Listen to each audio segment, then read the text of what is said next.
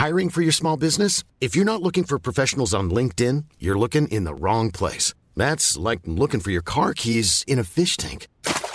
LinkedIn helps you hire professionals you can't find anywhere else, even those who aren't actively searching for a new job but might be open to the perfect role. In a given month, over 70% of LinkedIn users don't even visit other leading job sites. So start looking in the right place. With LinkedIn, you can hire professionals like a professional. Post your free job on linkedin.com/people slash people today.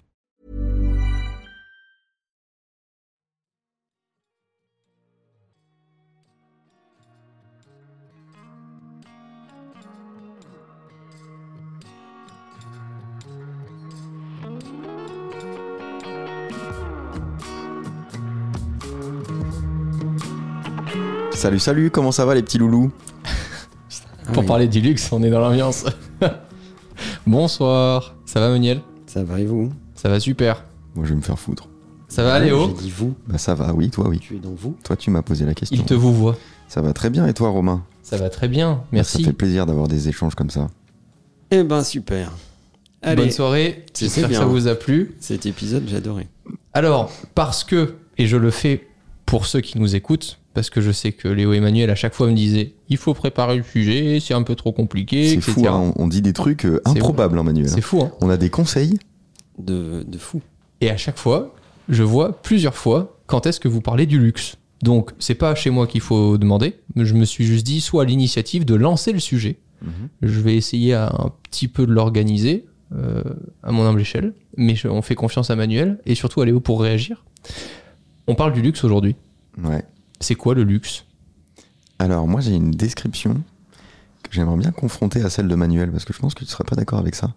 Et il y a une partie de moi Tu qui n'est pas d'accord avec elle. Ah oui, mais ça c'est normal. Jusque-là, tout est normal, tout est respecté. Est-ce que tu veux dire une définition plus qu'une description? Oui, une définition, euh, mais qui est peut-être pas tout à fait exacte. Euh, Tu as la tienne. J'ai la mienne. C'est pour moi une dépense improductive. Ah, ça est- commence dans la dépense. Oui, Ok. Bah, oui. On y est. Quoi, Pour moi, c'est un achat, euh, le, Ah bon? le luxe. Bah, ça Bah, peut être une expérience que tu tout, payes oui, pas. que tu payes.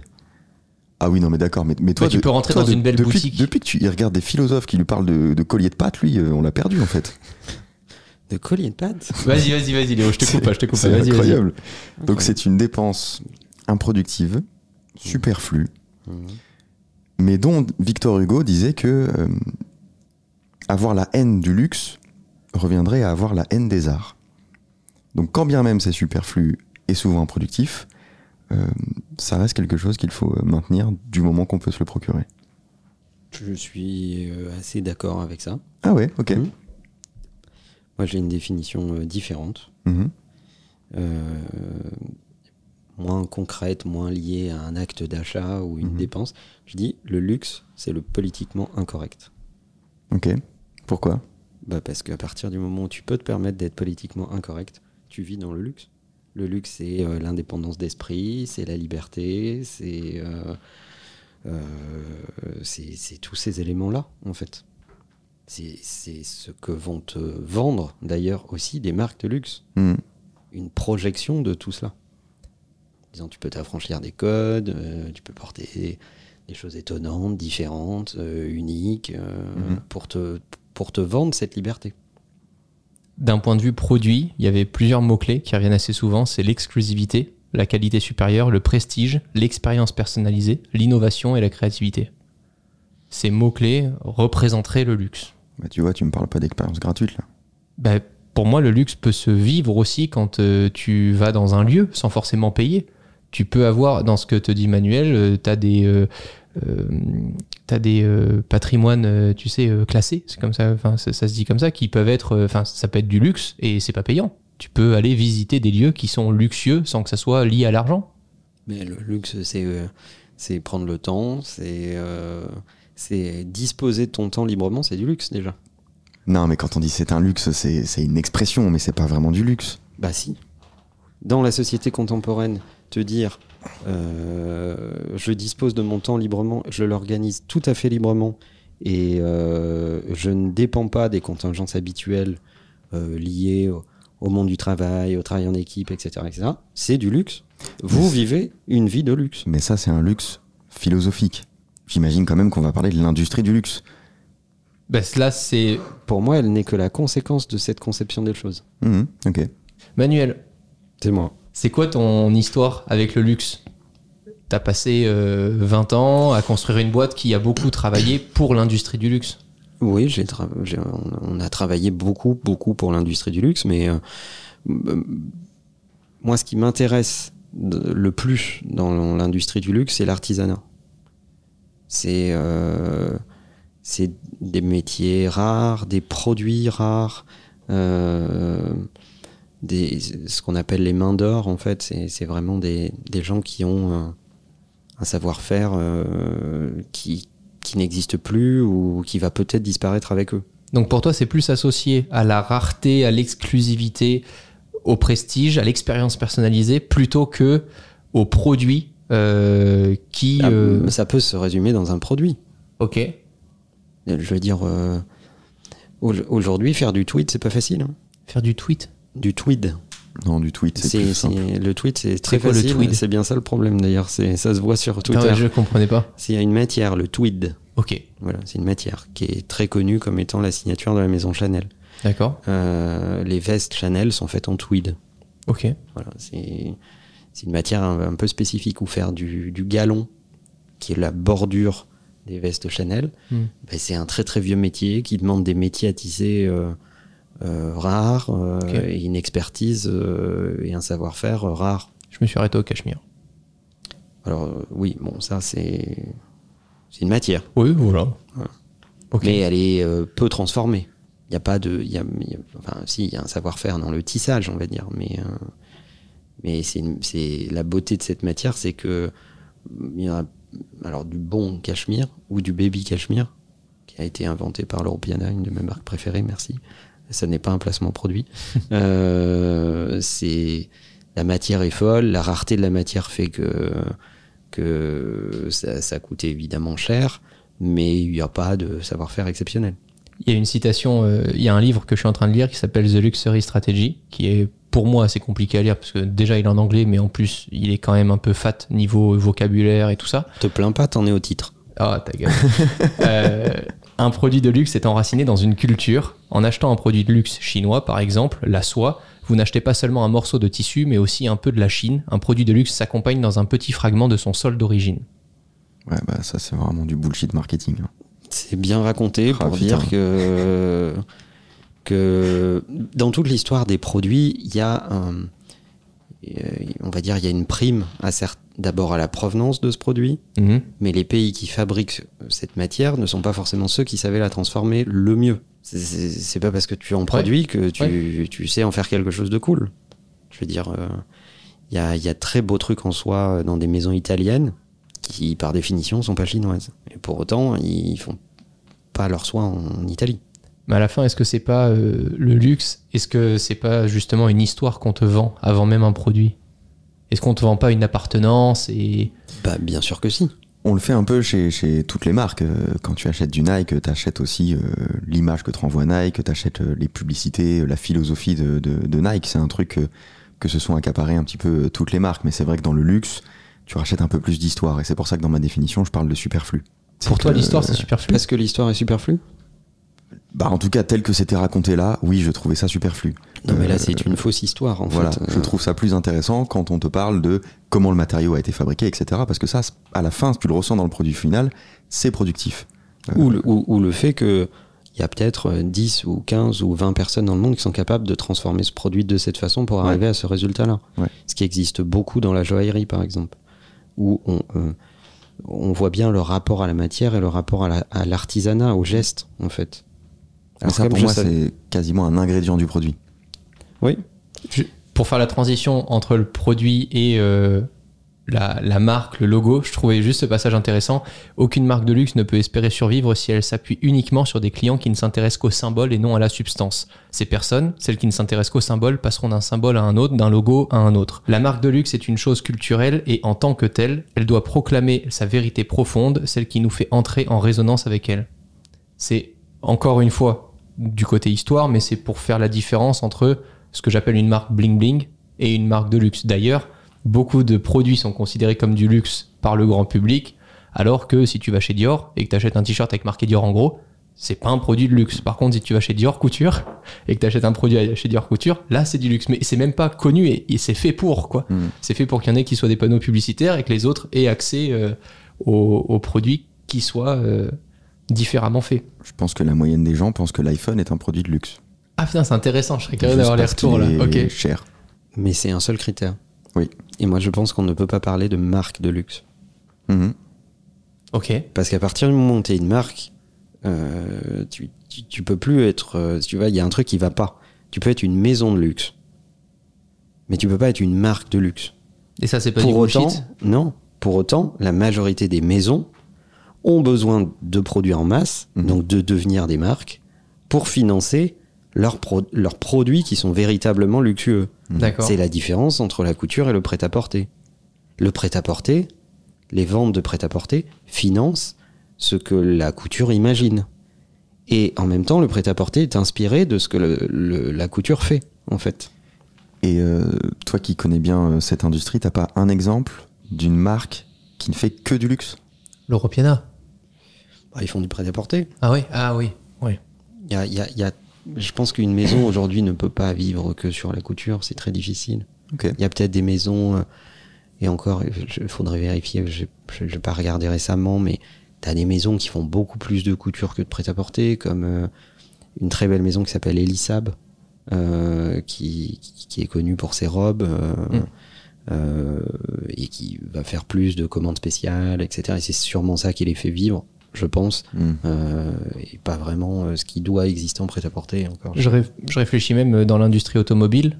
euh, Ferrari, qui est considéré comme une marque de luxe, quand tu achètes une Ferrari, finalement, c'est un produit prêt à porter. C'est un produit qui est produit, tu choisis ta couleur et autres. Par contre, quand tu commences à configurer ta Ferrari tailor-made, ça c'est Mhm. une spécificité euh, beaucoup plus rare. Et là, tu vas avec euh, la maison euh, Ferrari confectionner tous les cuirs, tous les surpiqûres, tout ce que tu veux, etc. Oui, mais c'est pas fait à façon. On n'a pas inventé un moteur pour toi. Quand tu vas te faire faire une robe couture, Ouais. euh, bah, il y a un couturier qui va te faire une robe sur toi, sur ta morphologie. D'accord. Enfin, pas pour toi, pour euh, ta Oui, femme, en l'occurrence, ça ira mieux en fait, mais, euh, On n'a jamais essayé. mais voilà. Et donc, euh, pour moi, on, on est là parce que là, on va mélanger de la rareté, du savoir-faire, des matières, euh, de la durabilité. Mhm. Euh, là, on commence à avoir des ingrédients qui, qui, euh, qui deviennent luxueux. Et c'est à l'antithèse des gros logos bien reconnaissables. Mm. Sauf que si tu fais pas des logos reconnaissables sur des pièces signées, tu peux pas financer ça. Et si tu finances pas la R&D, tu peux pas faire des produits de série. Mhm. C'est les produits de série qui te font vivre et qui financent les milliards de R&D. Je fais un parallèle euh, pour Léo, euh, qui euh, qui permettent de mettre au point des produits de série après. Moi, je m'en, je, ça, ne me dérange pas en fait, Euh, et je trouve qu'il y a des produits de série qui sont qui qui, qui, qui sont extrêmement bien exécutés. Mais qui peuvent être du luxe aussi. Si t'achètes une super Ferrari de série, hmm. c'est quand même du luxe. Oui, c'est bien, mais n'oublions pas que ça appartient au groupe Fiat. Non, mais tu vois ce que je veux dire et donc, je fais la démonstration de mon propos. C'est pas Pagani. C'est pas a- le contraire. Oui, mais il y a des produits de série quand même qui peuvent être du luxe. Oui, il y a des produits de série de bonne facture. Hmm. Qui sont bien faits. Ferrari qui présente une super bagnole, c'est vraiment de bonne facture. T'aimes le luxe, Léo? Oui, j'en consomme pas, mais, euh, mais oui. Tu te Ça soignes. t'inspire Tu te soignes. Bah non, mais j'ai, j'ai- je crois que j'ai, j'ai- j'ai pas du tout un pro- j'ai aucun produit de luxe. Tu as des produits qui commencent à être euh, euh, bien faits. Ouais, mais j'ai rien. Bah, je suis très loin du luxe. hein. Oui. Mais euh, on était tellement loin. Là, on, on commence à l'apercevoir, quoi, si tu veux. Je c'est- suis très très loin du luxe. Non, euh, oui, j'aime bien ça. J'aime bien le regarder. Euh, je, le, je, le, je le consomme pas, mais, euh, mais j'aime bien. Et c'est une industrie qui t'inspire pour ton métier?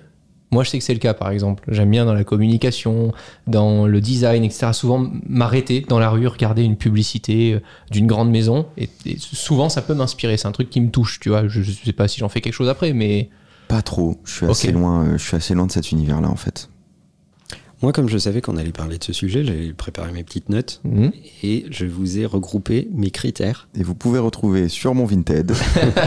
Très Je pas de Vinted, mais euh, Manuel qui va chez DHL avec qui prend des photos dans Ah, l'enfer Eh, C'est du luxe, hein Et- mes critères qui font que euh, je, je pense Ah, qu'un produit peut être qualifié de luxe à partir du moment où il réunit la majorité de ces critères. L'ensemble, c'est encore mieux, mais la majorité, c'est déjà pas mal. Ok. Intéressant. Le, le- le premier élément, c'est la qualité exceptionnelle. Comment tu le juges, ça? Bah, la, la- la qualité, un truc cheap ou un truc euh, de bonne qualité, ça se voit. C'est la qualité de la matière, c'est Mm. la, c'est la, la qualité. Alors, je vais pas rentrer dans tous les détails parce que sinon, Ah on en a c'est pour une éternité. le but du podcast. On va prendre le euh, temps de faire tes Ça points. C'est la matière, c'est la coupe, Ok. euh, c'est euh, le nombre d'heures de travail sur, euh, pour obtenir ce produit fini. Ça, ça participe de la qualité. Par exemple, si on prend juste la qualité, là je porte des sneakers euh, Nike euh, Air Force classiques. Non, pas classique, c'est une édition suprême. Oui, c'est une édition suprême. Ah mais le, bah voilà, matériau est pas, le matériau est pas différent, ils ont juste mis un logo suprême. Oui, Au niveau qualité, c'est c'est ça pas, passe, le- c'est pas, c'est pas ouf. ça passe pas le test? Non. Ok. Voilà. Donc il faut quand même que ce soit un, un vrai beau produit. Ouais, je pense. Il y a d'autres sneakers dans d'autres matières, avec d'autres peaux, euh, d'autres d'autres choses euh, possibles. Un pour- matériau plus rare alors. Voilà. Et j'ai rien contre la Air Force, j'en ai, j'adore ça, je trouve que c'est une bonne sneaker, Mhm. Euh, mais je trouve qu'elle vieillit très mal parce que, encore plus dans leur version de, de maintenant, euh, le matériau est pas fou, quoi, en fait. Je dis des conneries si euh, Alexis Vanden, qui est représenté aussi par Influx, qui parle euh, à la fois de streetwear, de luxe, il recommandait des sneakers euh, l'an 20, c'est ça? Oui, des curbs, des Ok, curbs, ouais. ouais. Je trouve ça joli. Je connais. C'est pas le truc, moi, c'est pareil. Tu sors de Nike, je vois pas où aller, pourquoi acheter, etc. Tu vois. Mais il y a quand même des beaux produits, quoi, à côté. C'est faux, tu peux faire faire des sneakers sur mesure dans des pots incroyables. Au revoir. Il y a, il y a des trucs, euh, il y a des trucs hyper bien. Moi, ils tiennent trois mois de toute façon. Après, j'ai des trous derrière. Il y a- il y, a des maisons de luxe qui fabriquent des sneakers en rehaussant le niveau de qualité. Pourtant, le, le- les, les- les maisons de luxe ont, ont beaucoup buté sur le sujet de la sneaker. C'est un vrai problème. Pendant tout un moment, ils essayaient de faire des sneakers et s'ils voyaient bien que leurs clients habituels partaient eux aussi en week-end, c'était un peu euh, enlever le balai qu'ils avaient dans le cul et porter eux aussi des sneakers, c'est pas que, que, que des chaussures en cuir. Et ils ont essayé pendant très longtemps de faire des sneakers euh, de, de bonne qualité et c'était toujours très moche et ringard. Pour moi, celui qui a déverrouillé ça, qui a réglé ce problème, c'est Virgil Abloh. Mhm. Et c'est lui qui a à la fois fait des sneakers de bonne qualité dans une maison de luxe quand il était euh, DA chez, chez Vuitton et qui a commencé à sortir des sneakers qui étaient cool et très bien faites. Ok. C'est lui qui après a fait les horreurs ce- chez. Non, c'est pas lui chez Adidas avec les ailes, etc. Comment il s'appelait lui? C'est un autre designer. euh. T'as les Adidas avec les os, les ailes, des trucs horribles là dans les années euh, tectoniques. J'avais connu ça au lycée. pas. Bon, ça, c'était mon premier critère. J'en ai un certain nombre en avance, hein, les amis. Le deuxième, c'est l'exclusivité. Mhm. C'est-à-dire qu'à partir du moment où un produit est reproduit à l'infini euh, et qu'il y, a- il y a assez peu d'exclusivité, euh, il est difficile d'imaginer que ça puisse être un produit de luxe. Donc l'exclusivité, ça n'a rien à voir avec le prix euh, qui serait élevé, c'est vraiment en termes de quantité. Tu fais chier parce que c'est un autre de mes critères. C'est souvent relié à ça. Ok. Parce que quand tu produis en petite quantité, tu ne peux pas amortir ta production Mhm. euh, de la même façon, donc ton prix, forcément, et si tu commences à combiner les critères qu'on voit apparaître, Ouais. normalement le prix, bah, alors je vais le dire maintenant, mon dernier critère, normalement, c'est le prix élevé. Mhm. Euh, Putain, c'est un critère ça pour moi, c'est un critère. Et c'est un critère pour lequel euh, on peut se faire insulter, mais parce qu'il est la conséquence de tous les autres. Bah oui. La conséquence d'une qualité exceptionnelle sur laquelle tu passes du temps avec des métiers rares, la conséquence du fait que ça soit exclusif Mm. et de tous les autres critères que je vais donner après, ben forcément, tu as un prix élevé. Pour moi, la- le prix élevé n'est pas vraiment un critère, il est plus un indice. D'accord, ok. Pourtant, il y a des choses qui coûtent très cher et qui ne sont pas du luxe. Et hein. qui sont de la merde. Ouais, Ouais. c'est ça. Ouais. C'est Mais l'inverse, c'est le- difficile. Euh, voilà. Oui, Mais oui. c'est difficile de vouloir faire du luxe et de le faire à un prix hyper accessible. Tu survis pas longtemps, quoi. Voilà. Ensuite, il y a l'héritage et la tradition. Ok. C'est est-ce que tu t'inscris dans une, dans une forme d'héritage, de tradition euh, dans ta maison Est-ce que tu es en train de faire vivre une façon de regarder le monde?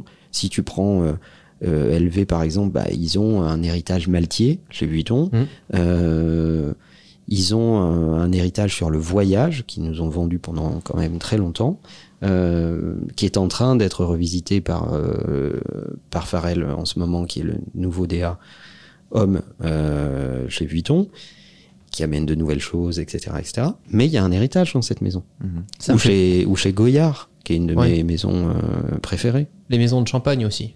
Il y a quand même euh, Oui. tout l'héritage familial à chaque fois, l'histoire, les terres. Enfin, je trouve Mm. ça incroyable de se dire que parfois pendant des décennies, c'est la même terre qui produit euh, Bah, champagne. c'est et- surtout que c'est un produit luxueux associé à des, à des, à des moments festifs, etc., etc. Mais en fait, c'est des paysans. Ça, Ah, putain, par- ouais, c'est des génies en marketing en fait. Mais, ce n'est pas du tout péjoratif dans ma bouche. Non mais c'est vrai quoi. Au contraire, en fait, c'est des paysans, c'est des Mm. mecs qui cultivent de la vigne dans une région pas extraordinairement bien équipée pour faire de la vigne à la base. Et donc, euh, ils ont marketé ça il y a un instant, etc., etc. Mais à, à la base, euh, bah, c'est un vin mousseux, quoi, en fait.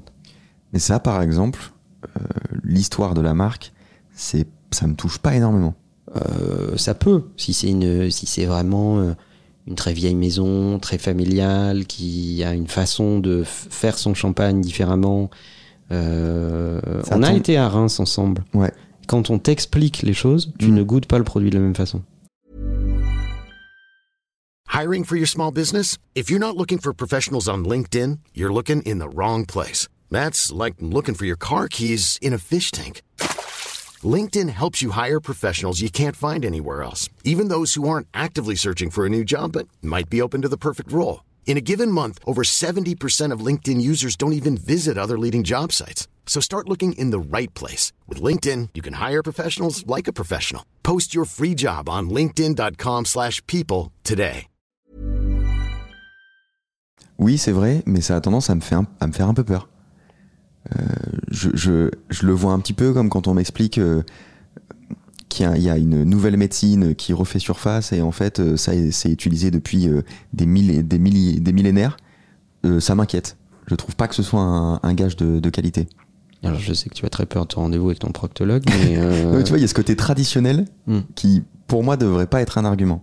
Je, je comprends qu'on puisse en tirer un avantage et, et apprécier l'histoire derrière un produit, etc.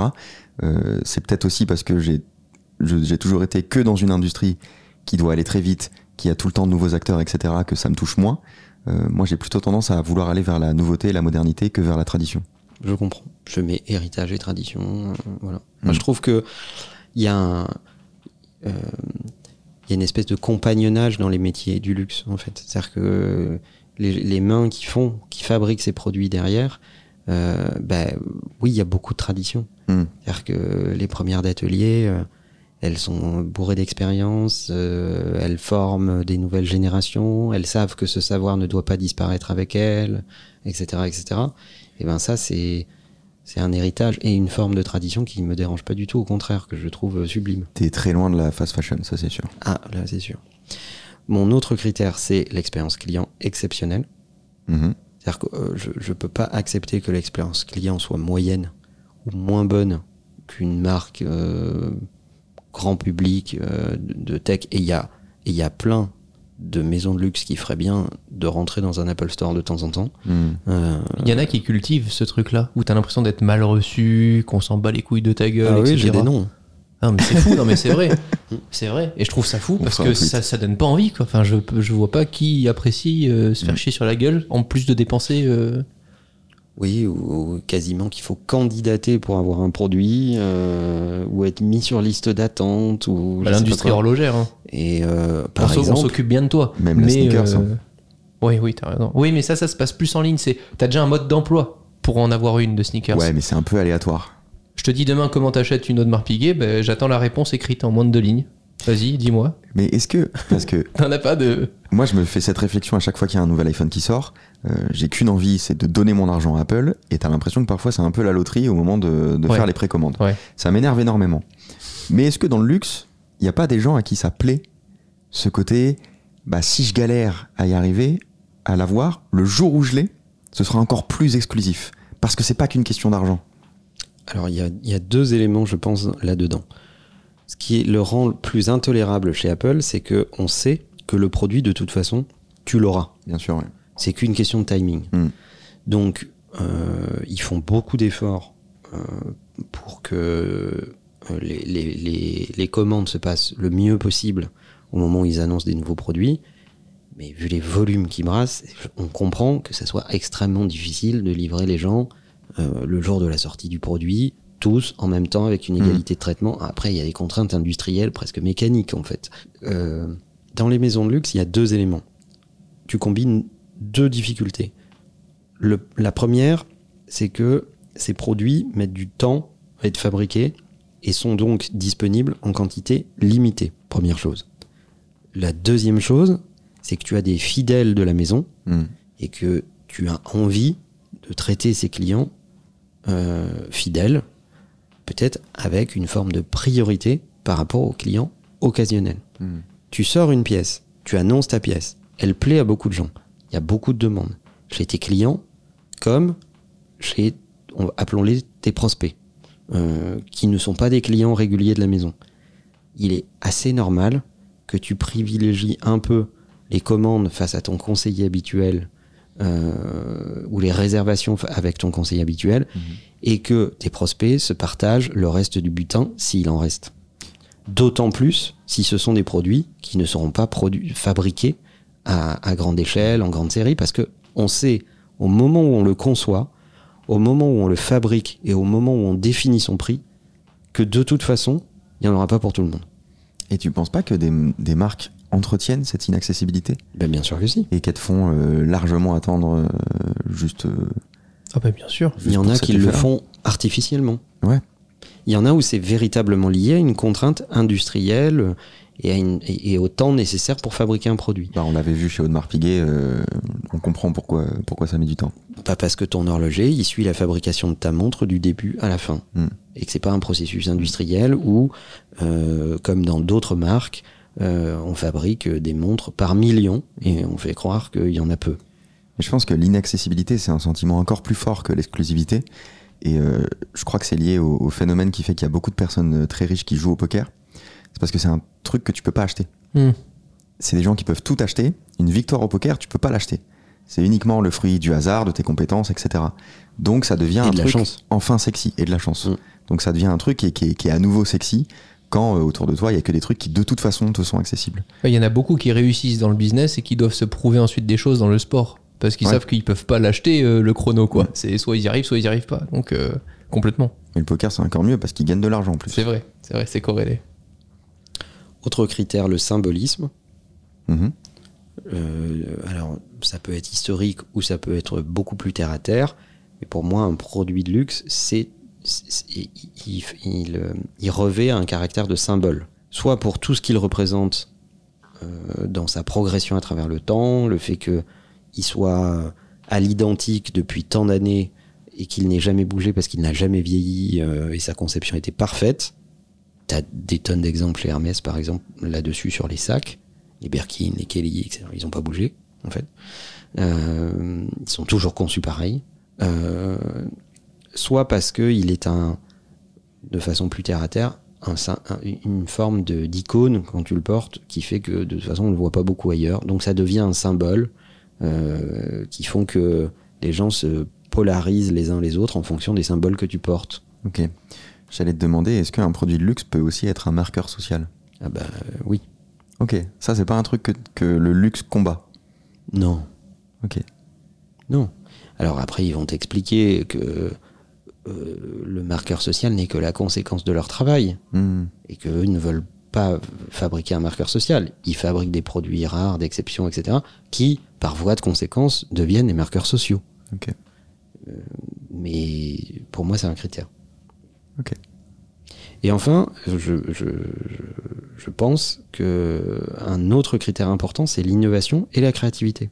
C'est-à-dire que il y a beaucoup de produits euh, considérés comme euh, luxueux aujourd'hui qui sont en fait euh, des idées dont le, dont le facteur moteur était l'innovation. Euh, on parlait d'horlogerie tout à l'heure. Tu prends une Reverso chez Gégère Lecoultre. À la base, c'est une innovation pour les joueurs de polo. Mm. Il faut qu'on puisse retourner sa montre pour Mm. ne pas casser le verre de sa montre avec la crosse quand on joue au polo. C'est marrant. À la base, c'est une innovation. Il y a beaucoup d'innovations nautiques aussi. Oui, il y a dans, dans En fait, quand tu prends euh, beaucoup de maisons de luxe, euh, souvent leur produit marqueur, leur produit signature est issu de l'idée de fixer un problème, de régler un problème à une époque. Après, évidemment, ils l'ont décliné euh, et ils en ont fait des versions euh, euh, plus, plus luxueuses pour le coup et qui sont moins là pour régler un problème et plus là pour continuer l'histoire. Mais c'est souvent un critère. C'est ce qui peut faire rêver dans l'automobile, je pense à Porsche, qui teste des choses en compétition. Pendant euh, plein de compétitions, ils développent des choses qui ne seront pas vendues. Mhm. Et par la suite, quand ils déploient là sur la dernière euh, GT3 RS euh, l'aileron qui bouge pour pouvoir mieux te fixer au sol et tout ça, comme en Formule 1, là ça rend fou euh, les Mhm. fans parce qu'ils se disent oh, je vais avoir un truc dérivé de la compétition qui de base était inaccessible. Donc euh, complètement. Et donc, par voie de conséquence, ce qui était normalement mon dernier critère, c'est le prix. Ouais. Parce que si tu combines tout ce qu'on vient de citer, bah, tu peux pas abou- aboutir à un prix abordable. Je voulais juste revenir sur euh, l'héritage et la tradition. Pour moi, c'est très difficile à conjuguer avec ton avant-dernier point qui est l'innovation et la créativité. Bah, non, je trouve pas, moi. Pourquoi? Bah parce que si tu veux rester dans la tradition, je considère que ce sont des freins, c'est un frein énorme à l'innovation d'un produit. En fait, euh, euh, il y a des tonnes. euh, le, le- le parallèle le plus simple, c'est l'horlogerie. Mhm. Il y a des, y a des, il y a des tonnes de maisons qui, parce qu'ils maîtrisaient tellement bien l'héritage et la tradition horlogère, Mhm. ont pu in- inventer des, des, des complications nouvelles Ouais. par maîtrise des processus traditionnels euh, et, et- et académiques. Donc, vo- vois l'innovation comme une espèce de, de degré de maîtrise ultime Ouais. euh, de, de la tradition de ta catégorie. Je doute pas que ce soit faisable, mais pour moi, c'est un calcul extrêmement complexe. C'est très difficile de réussir à innover quand, quand les gens, et ton public est attaché à ta tradition. Tu vas toujours leur livrer une part de ce qu'ils attendent. Mm. Tu peux le trouver ailleurs sur le produit. en fait. Mm. d'un point de vue euh, rentabilité pour les maisons de luxe, est-ce que le numérique leur euh, permet aujourd'hui d'augmenter leur rentabilité en proposant des expériences exclusives, mais qui coûtent beaucoup moins cher, puisque plutôt que d'organiser des événements dans la vraie vie, réunir euh, leurs meilleurs clients, etc., ils peuvent leur donner accès à des portails en ligne pour euh, avoir des offres sur des produits à commander directement chez soi, des choses comme ça. Est-ce que tu as, vu un vrai changement depuis le numérique dans les maisons de luxe, qui elles existent parfois, qui sont centenaires, et le, le numérique c'est quoi depuis C'est vraiment développé depuis 20 ans, quoi. Euh, avant ça, est-ce que est-ce que tu as Ouais. remarqué quelque chose euh, Sur les 20 dernières années, déjà, ils ont passé à peu près 10 ans à, à regarder l'industrie numérique et à se dire c'est pas pour nous. Ok. Parce que c'est trop accessible. Mm. C'est, on y retrouve tous les biens de consommation classiques. Et il y a des tonnes de maisons de luxe qui refusaient d'aller euh, vers le web. Ah ça tu l'as ouais, si tu l'as vécu quoi. Il y a des tonnes C'est de ouf. maisons qui ne voulaient pas vendre en ligne Mais en même et temps, qui tu- trouvaient que c'était euh, dégradant, en fait. Tu perds une grosse partie de l'expérience du luxe. Oui, Si t'as une, si t'as un magasin avec une très grosse expérience client, euh, avec je sais pas des, des senteurs et tout, euh, c'est très compliqué d'aller vers du web. Il y en a qui ont peur aussi de perdre l'expérience client. mais aujourd'hui, je pose la question combien d'entre elles sont prêtes à se passer de leurs revenus Hmm. euh, de la vente online? Ouais. Je pense qu'il n'y en a pas beaucoup. Euh, il a fallu un petit peu de temps pour qu'ils puissent se dire euh, non, en fait, c'est pas dégradant quand on est une maison de luxe que de vendre ses produits en ligne. Je ne dois pas chercher forcément à faire des sites complexes, spectaculaires, euh, qui sont mo- à moitié cinématographiques. Moi, j'ai connu l'époque avec euh, tous les sites de luxe qui étaient faits en flash Oh. avec le Flash plugin. Bon, après, l'iPhone nous a rendu service parce que euh, l'accord qui n'a pas été trouvé euh, a permis d'éradiquer le Flash du web, en fait. Euh, mais ce format qui amenait de l'animation, de presque un côté presque cinématographique au site web, en fait, Mm. il faisait plus du spectaculaire que de l'efficace. Puis ça a été amoindri par l'arrivée du mobile, le fait que on était dans une période de sobriété où le mobile du début, il, il faut pas qu'il faut pas que les images pèsent lourd. Mm. Le réseau mobile euh, est pas ultra performant, donc euh, il faut que tout soit parfaitement optimisé, efficace, etc. Donc ça, ça a amené tout le monde vers plus de sobriété. Aujourd'hui, je pense qu'il n'y a pas une seule maison qui pourrait se passer de, de son expérience online parce que au final, euh, ça leur permet tellement de toucher plus de gens qu'ils ne le toucheraient naturellement par leur réseau de retail, euh, que, que le- le- dans la balance, le choix est vite fait. Et quand tu fais du luxe, est-ce qu'il faut nécessairement que l'expérience soit rapide? Qu'est-ce qu'il te faut? Une livraison 24 heures? Euh, Si tu vas chercher ton produit au magasin, est-ce qu'il faut que ce soit juste un comptoir où tu retires ton, produit? Ou alors on t'accueille dans un salon avec un café, etc. À quel point est-ce que quand tu payes aussi cher une, expérience globale, il faut l'étendre un maximum? Non, pas nécessairement. Je pense que il y a même des maisons qui, qui te diront euh, euh, au moment de ton achat que tu vas attendre très longtemps avant d'avoir le produit. Mais ça participe euh, à l'attente. Exactement. Donc c'est le contraire de la vitesse dont tu parles en Mm. fait. Donc euh, il y en a certaines qui vont te dire bon bah le produit est là, tu peux l'avoir très vite, euh, etc., etc. Mhm. Ok, non tact. Puis il y en a d'autres qui vont dire ok, il faut que tu l'achètes maintenant et tu l'auras peut-être dans un an. Ouais. Peut-être. Et le délai n'est pas contractuel. Ok. En 2023, la France, c'est le pays qui a compté en troisième position le plus de millionnaires. Euh, Est-ce que vous pensez qu'il va y avoir du coup de plus en plus de concurrence dans le luxe, puisqu'il y a de plus en plus de riches? Ou au contraire, est-ce que pour vous, c'est une industrie qui va rester stable Comme j'ai l'impression, il y a quand même de nouvelles marques et tout ça, onéreuses, mais pas luxe, euh, qui sont arrivées, notamment avec les sneakers dont tu as parlé. Comment vous voyez en fait l'industrie du luxe soit s'adapter, soit au contraire euh, être de plus en plus exclusive Bah déjà, ce qu'on peut dire, c'est que l'industrie du luxe, malgré toutes les crises économiques, malgré les guerres dans le monde, malgré tout un tas de sujets, elle ne décroît pas. Au contraire, elle affiche des croissances insolentes face au reste de l'économie mondiale. Bah, Pendant le Covid, il y a eu une petite peur au début, et puis l'industrie du luxe bah, a occupé tous les plus riches du monde qui se faisaient chier, qui étaient sur leur ordi à commander euh, des trucs. euh. Ça me paraît assez logique pour moi. Il y en a deux qui vont euh, se stabiliser. Euh, je pense que le luxe va se stabiliser, enfin va rester stable, que l'entrée de gamme va croître d'une manière folle et que tout ce qui est au centre va prendre très cher. Je pense qu'il y aura de moins en moins de place pour, euh, pour le milieu de gamme. Je suis d'accord avec ça, mais moi, ça a toujours Ouais, été toi, t'as toujours été ta vision. Toi, c'est soit tu es tout en bas et tu cherches la masse et le volume.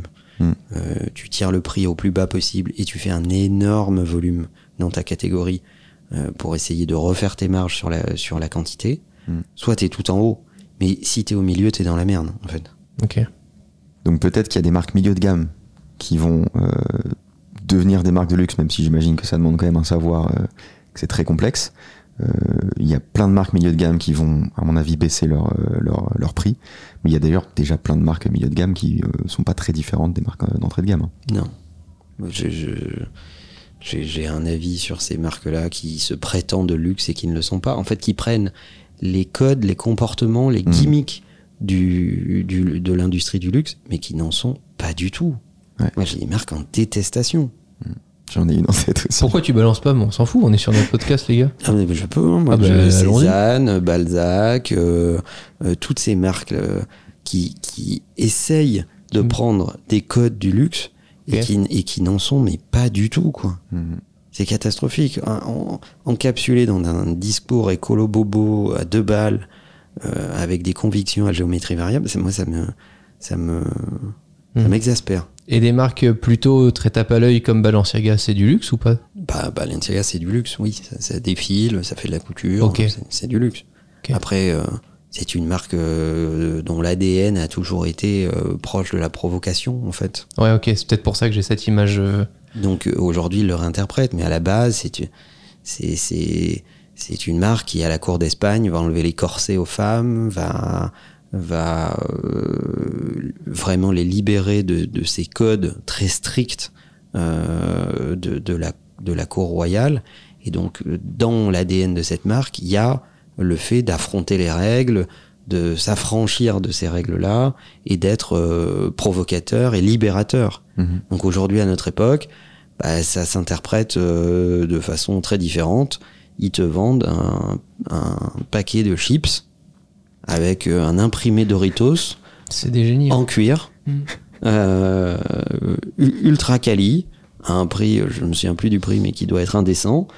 Mais ils sont dans, dans la poursuite de leur, de leur positionnement et de leur culture, qui est la provocation. Mon grand-père bien monégasque dirait Oh, tu sais, tant qu'il y en a des gens pour acheter ces merdes-là, ils ont raison de continuer. Mais pour moi, le, le- le- le luxe, la mode, tout ça, c'est comme l'art, c'est quelque chose que tu peux pas juger. Hmm. Parce que si tu commences à le juger, euh, tu, rem- tu remets en question toute sa catégorie en fait. C'est un truc qui est effectivement qui est, qui est superflu, qui te parlera peut-être pas, mais, qui- mais qui parlera euh, à d'autres à d'autres gens.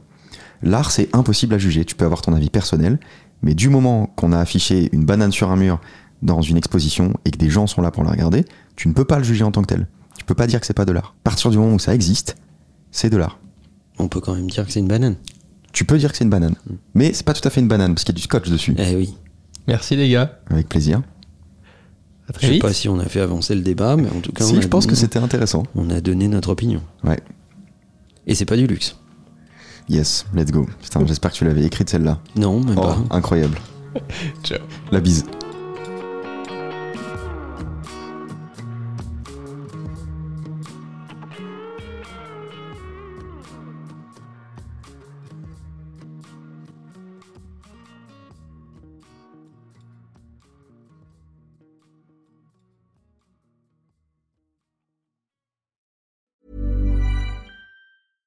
Selling a little or a lot?